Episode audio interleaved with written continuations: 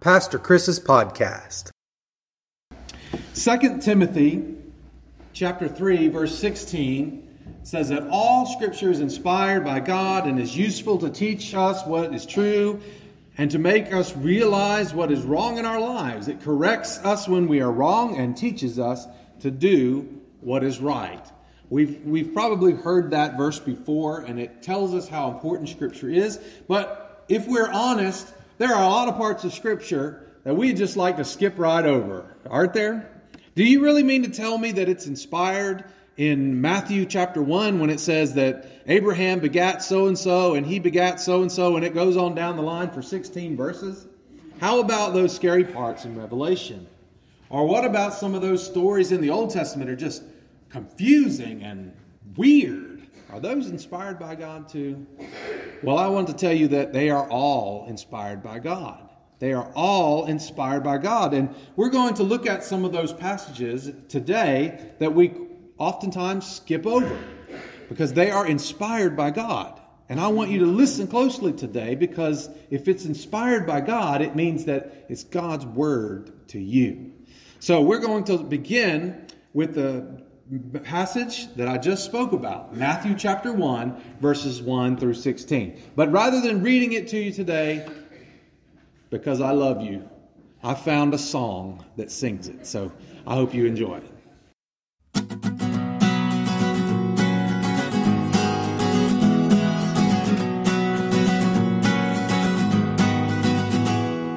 Abraham had Isaac, Isaac he had Jacob. Jacob he had Judah in his kin.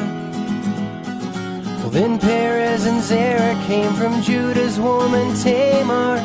Perez he brought Hezron up, and then came Aram, then Amminadab, then Nahshon, who was then the dad of Salmon, who with Rahab fathered Boaz. Ruth she married Boaz, who had Obed, who had Jesse. Jesse, he had David, who know as king. David, he had Solomon by dead Uriah's wife. Solomon, well, you all know him. He had good old Rehoboam, followed by Abijah, who had Asa. Asa had Jehoshaphat, had Joram, had Uzziah, who had Jotham, then Ahaz, then Hezekiah followed by Manasseh, who had Amon, who was a man who was father of a good boy named Josiah, who grandfathered Jehoiakim, who caused the Babylonian captivity because he was a liar. Then he had Shealtiel, who begat Zerubbabel, who had Abiud, who had Eliakim. Eliakim had Azor, who had Zadok, who had Achim. Achim was the father of Eliud. Then he had Eliezer, who had Matthan, who had Jacob. But listen very closely, I don't want to sing this twice. Jacob was the father of Joseph, husband of Mary, mother of Christ. Right. Good stuff. Good stuff. Yes. There will be a test. You must pass it. Ah. So, do you keep up with your own ge- genealogy? Do you keep up with your own? Some people do. Some people do. Some people get really excited about it.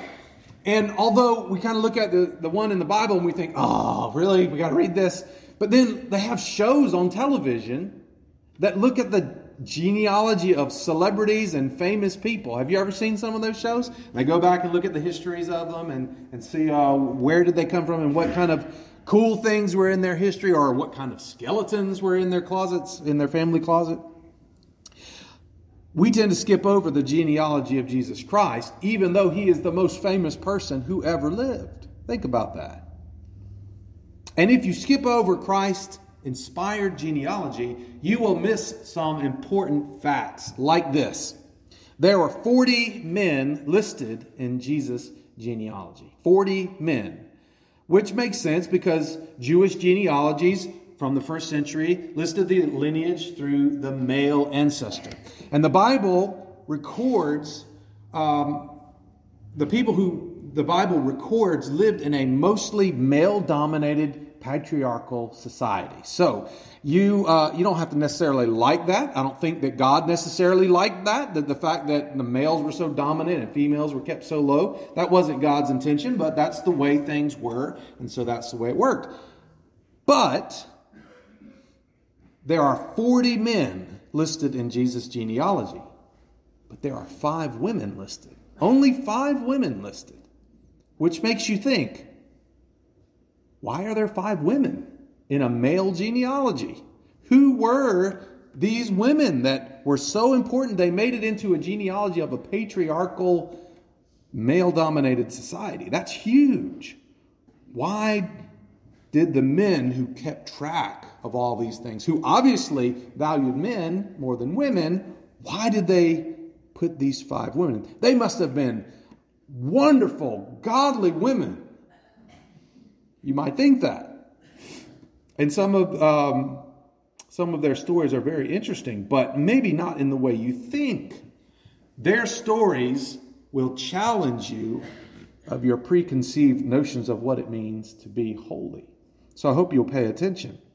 Apparently, God inspired the writer of Matthew chapter 1, verses 1 through 16, to record the names of these five women without whom Jesus Christ, the Son of God, the Lord and Savior of the world, would not have been born into the world the first Christmas day. So, between now and Christmas, we are going to hear the stories of each of these five women. Women. And the first woman woman that we're going to look at, the first Christmas maiden, is Tamar, and her story comes from Genesis chapter 38. Tamar was a Canaanite woman. The Canaanites, as a whole, were evil in God's sight. They were evil because they had twisted religion so much that it had nothing to do with the one true God who made them, nothing to do with Him anymore. Canaanite religion was a way to make God into their own image through idolatry, a way to try to control God and to make him into something that they wanted him to be. They worshiped God through sexual orgies. This is how they did it. And they did this in order to try to arouse God and, and make him like them. This is what they did. I'm not making this stuff up. This is Canaanite religion. Furthermore, Canaanites even sacrificed their own children as part of their wicked religious ceremonies. And God rejected Canaanite, the Canaanites' wicked religion and determined that because they were so wicked, that it was time to drive them out of the land of Canaan and give their land to this descendants of Abraham. And Tamar was a Canaanite. She was the great, great, great, great, great, great, great, great, great, great, great grandmother of Jesus, a despised Canaanite. So if you ever feel like there's no hope for you, I want you to think of Tamar. The name Tamar means date palm. The date palm is a tree in Israel that produces the most amazing fruit that's called a date, that is dried to make something that's kind of like a raisin, except it's about as big as your thumb. You can buy dates at Kroger. They're pretty good, but they don't even come close to the amazing medjool dates that you can get in Israel, the native land where they're grown. Eating a date at Kroger and comparing it to a date that you get in Israel is kind of like comparing a tomato that you get at Kroger to one that you get out of Bill Kaler's garden. Just not, it doesn't even compare. Doesn't even compare. Tamar means date. And apparently, uh, Tamar was to die for too, just like those medjool dates. Listen to her story from Genesis chapter 38. I'll kind of read through it and, and take a few breaks here and there to make comments. We'll start with Genesis 38 and verses 6 through 10. In the course of time, Judah, was a man's name, Judah arranged for his firstborn son, Ur, to marry a young woman named Tamar. But Ur was a, was a wicked man in the Lord's sight, so the Lord took his life. Then Judah said to Er's brother Onan, Go and marry Tamar, as, your, as our law requires, for the brother of a man who has died. You must produce an heir for your brother, the one that had died. But Onan was not willing to have a child who would not be his own heir. So whenever he had intercourse with his brother's wife, he spilled the semen on the ground. This prevented her from having a child who would belong to his brother. But the Lord considered it evil for Onan to deny a child to his dead mother. So the Lord took Onan's life too. We'll stop right there. Now, here's a weird passage that you didn't know was in the Bible but it is. It's a bit gross and somewhat explicit. It's no wonder that you don't hear about this story in Vacation Bible School. But it's part of God's inspired story of redemption for all humanity. So we're not going to skip it today. We're going to look at it. What's going on here? Now, the ancient Israelites had this custom called Levirate marriage. It seems a bit strange to us, but it had an important purpose. Now, remember that they lived in a patriarchal, male dominated society. In their culture, um, you know, men had all the status and women had nothing. Women had, in order to survive, a woman had to be totally taken care of by the men in their life. When they were, when a, when a girl was a child, she depended absolutely for everything from her father to take care of her, protect her, provide for her, and, and everything she had in life. Even her identity came through her father. We see in the genealogy that women didn't even make it into the genealogies most of the time. I'm not saying that that is the way the world ought to be, but that is the way the world was. When a woman grew older, she would marry, she would leave her father's house and go to live with her husband, and now her identity, her protection, um, her livelihood, everything came through her husband. If her husband died, then she was taken care of by her children. So this is the way the work, world worked at the time. And I'm so thankful that God has been working with us uh, stubborn humanity ever since then until we're getting to a place now where we respect women more and we understand that, that they are equal in every way to men. But at the time, this is the way the world worked. And God tried as best as he could. And I can just imagine him rolling his eyes as he tried to work through these stubborn people. So, the purpose of Levirate marriage was that another thing was that it, the greatest curse that any family could ever face was that your name died with you. So you had no children to carry on the family name. In Israel, this was a great, considered a, the ultimate, ultimate tragedy. And so, in order to protect women and to protect the family name, here's how they would do it. Suppose I was married and I died and I had not had any children yet, then my wife would be taken in marriage by my brother. And my brother would produce an heir. That sounds really weird, doesn't it? But think about it. It's not so weird. If we have a couple today, a husband and a wife, and they can't have children, what might they do? They might go to the doctor and they might have artificial insemination so that they could have a child, right? They didn't have that 4,000 years ago. So this is the way they did it. It was called Levirate marriage. It made sure that the dead brother's family name continued, would not die with him. Plus, it made sure that the wife, who was now a widow, had a male leader to take charge of her and make sure that she was safe and protected and provided for, and that she would have children so that when she was older, she would have someone to take care of her. This is the way that their culture did it. But Judah's family, Judah and his family, were not acting the way God wanted them to act. They were being wicked. Judah's first son, Ur, married Tamar. That's what got Tamar into the family. But the scripture says Ur was a wicked man in the Lord's sight, so the Lord took his life. Now, we don't know why Ur was considered so wicked. It doesn't really tell us.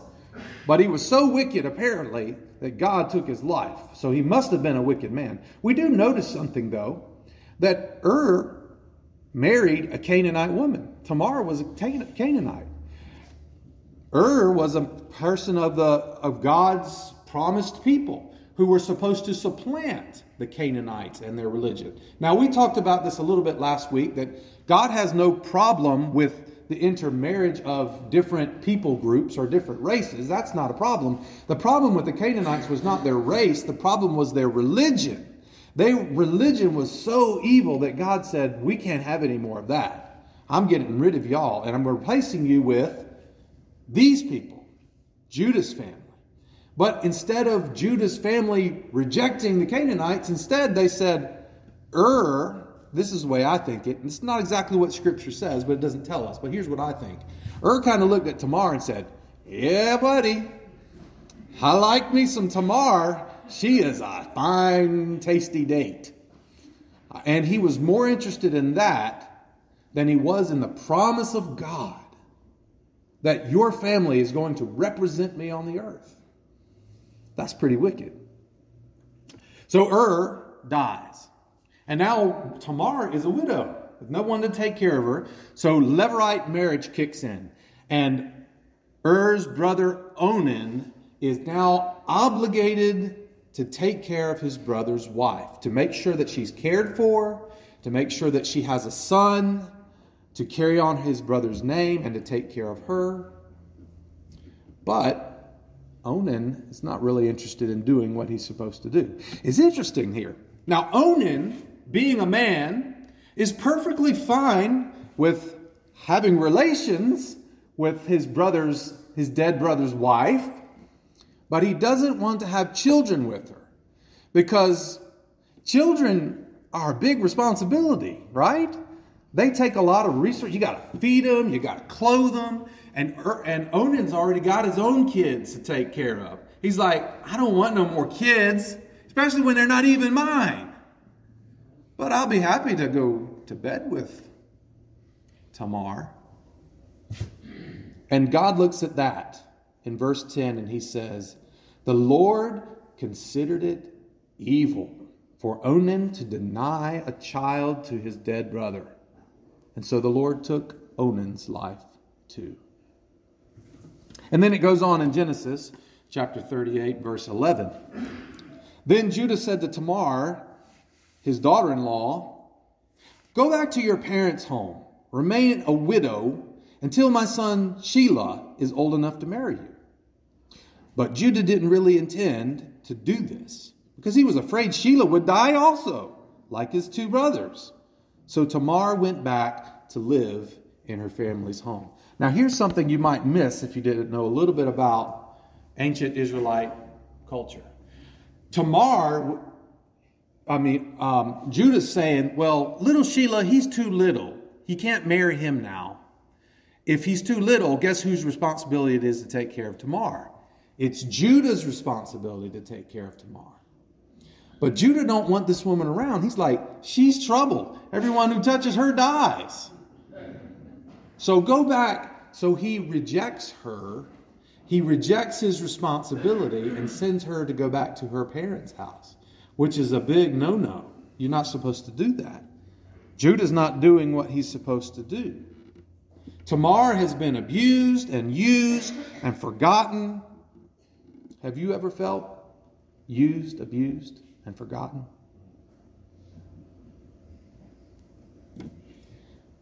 God holds each of us accountable for our own sins. It isn't your lineage that makes you righteous or gains you favor in God's sight. It is those who repent of their sin and turn to God through Jesus Christ, his Son, who enjoy the Lord's favor. In our story today, we are finding we've got two people groups going on here. We've got Judah and his family who are the people of God, whom God has chosen to implement his salvation plan for all of humanity. And then you've got Tamar, who is a Canaanite, whom, whose people God has rejected because of their false religion. But it right now, the God, God's people are not acting like God's people. They are not doing the right thing. Judah and his sons are all doing evil.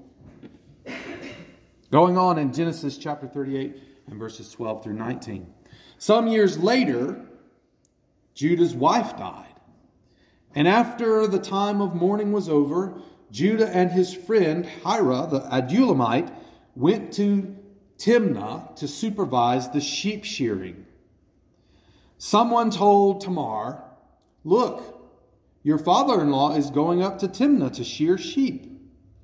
Timnah was, was aware that Shelah had grown up, but no arrangements had been made for her, Tamar, to marry him, Shelah. You see, Judah had no intentions of giving his third and final son to this woman who everybody who marries her ends up dead. Now, he thought the problem was Tamar. Did he ever look, did he ever stop to think that maybe his actions or his son's actions were the cause of God's vengeance on them? Always want to blame the woman, right?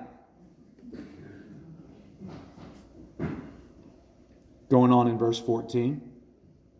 So she, Tamar, changed out of her widow's clothing and covered herself with a veil to disguise herself. Then she sat down beside the road at the entrance of the village of Enaim, which is on the road to Timnah. Judah noticed her and thought she was a prostitute since she had covered her face. Now, a lot of people, I've heard a lot of sermons and a lot of commentators write on this, and they say that Tamar dressed up like a prostitute.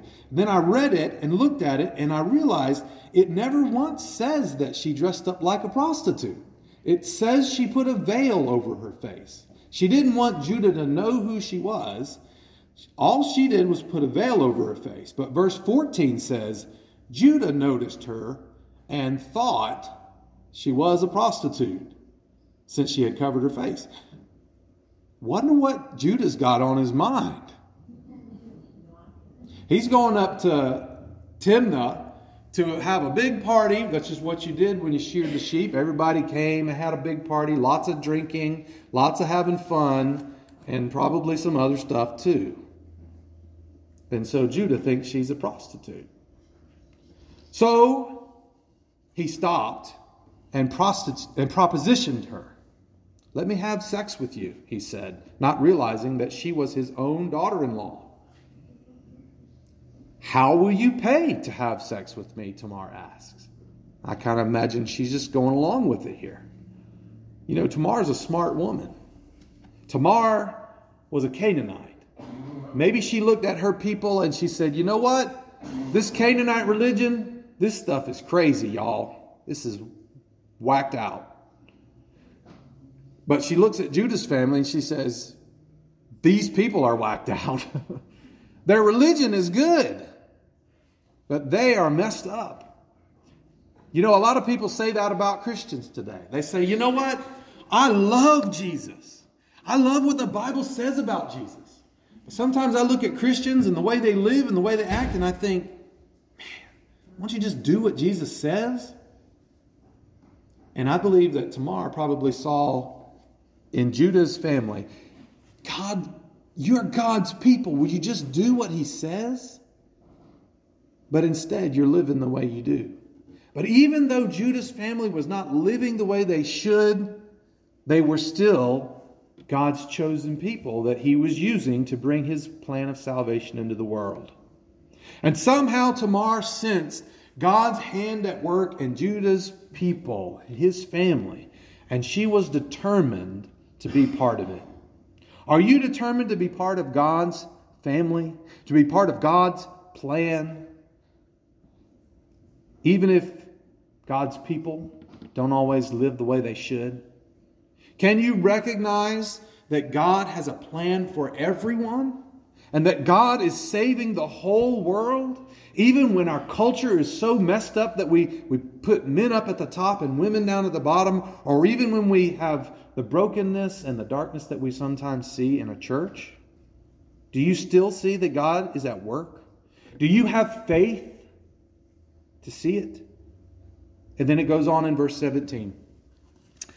Judah says, I'll send you a young goat from my flock. That's how he was going to pay for this thing. But what will you give me to guarantee that you will send me a goat? See, he didn't have the goat with him.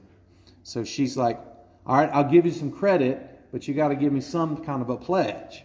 Verse 18. What kind of guarantee do you want? He replied. She answers, Leave me your identification seal and its cord and your walking stick that you are carrying.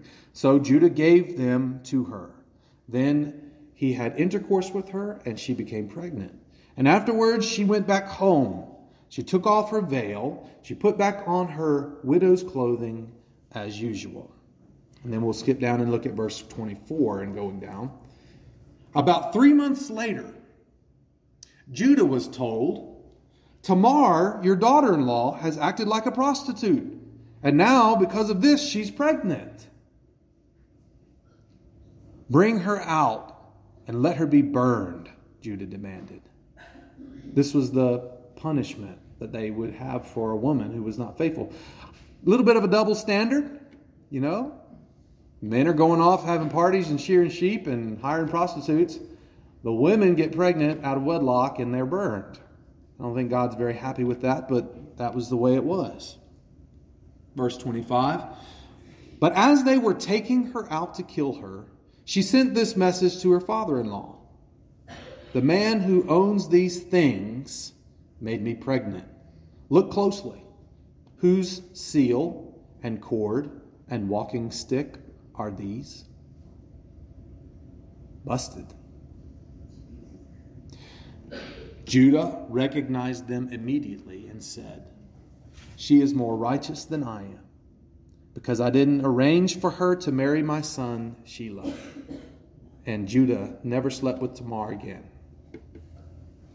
What a strange story for the first woman who was named in Jesus' genealogy. You know, if you're going to write the story of God's holy people, and his plan to save the whole world, if I were going to sit down and write that, I think I'd leave some of this stuff out. If I was going to make up a story about how God saved the world, just make it up, I wouldn't be putting all this stuff in there. Right? I mean, when you look back at your family history and you want to tell, here's the story of our family, you don't tell this stuff, do you? we all got it in there somewhere, but we don't bring it up. That's one of the reasons why I, I just believe the Bible is true. Who would tell this about themselves if it wasn't true? You just leave this stuff out. But not only is it in there, it's like here is Jesus, the Son of God. Here's his family tree. Dun dun dun Tamar.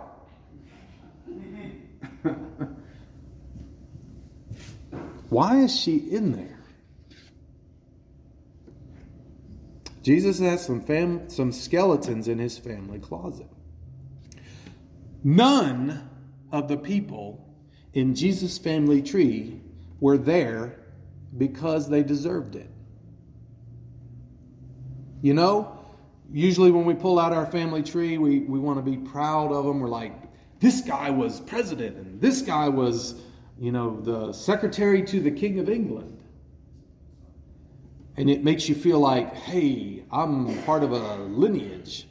But none of the people in Jesus' family tree, I mean, a lot of them were famous people and did some good things, but none of them were there because they deserved it. They were only there, only there because of God's grace. And because of their faith. Their faith to be part of God's plan. A plan that they didn't even fully understand.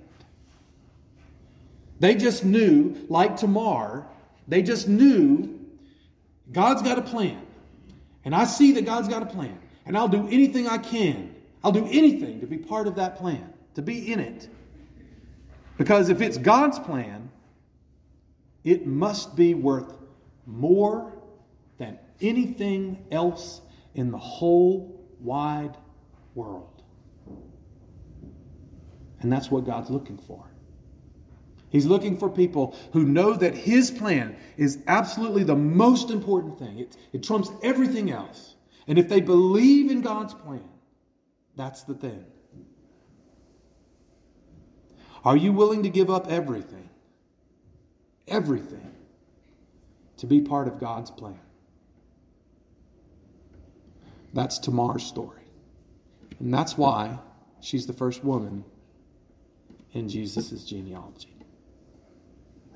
Next week, we'll continue this series and look at the next one Rahab, the prostitute.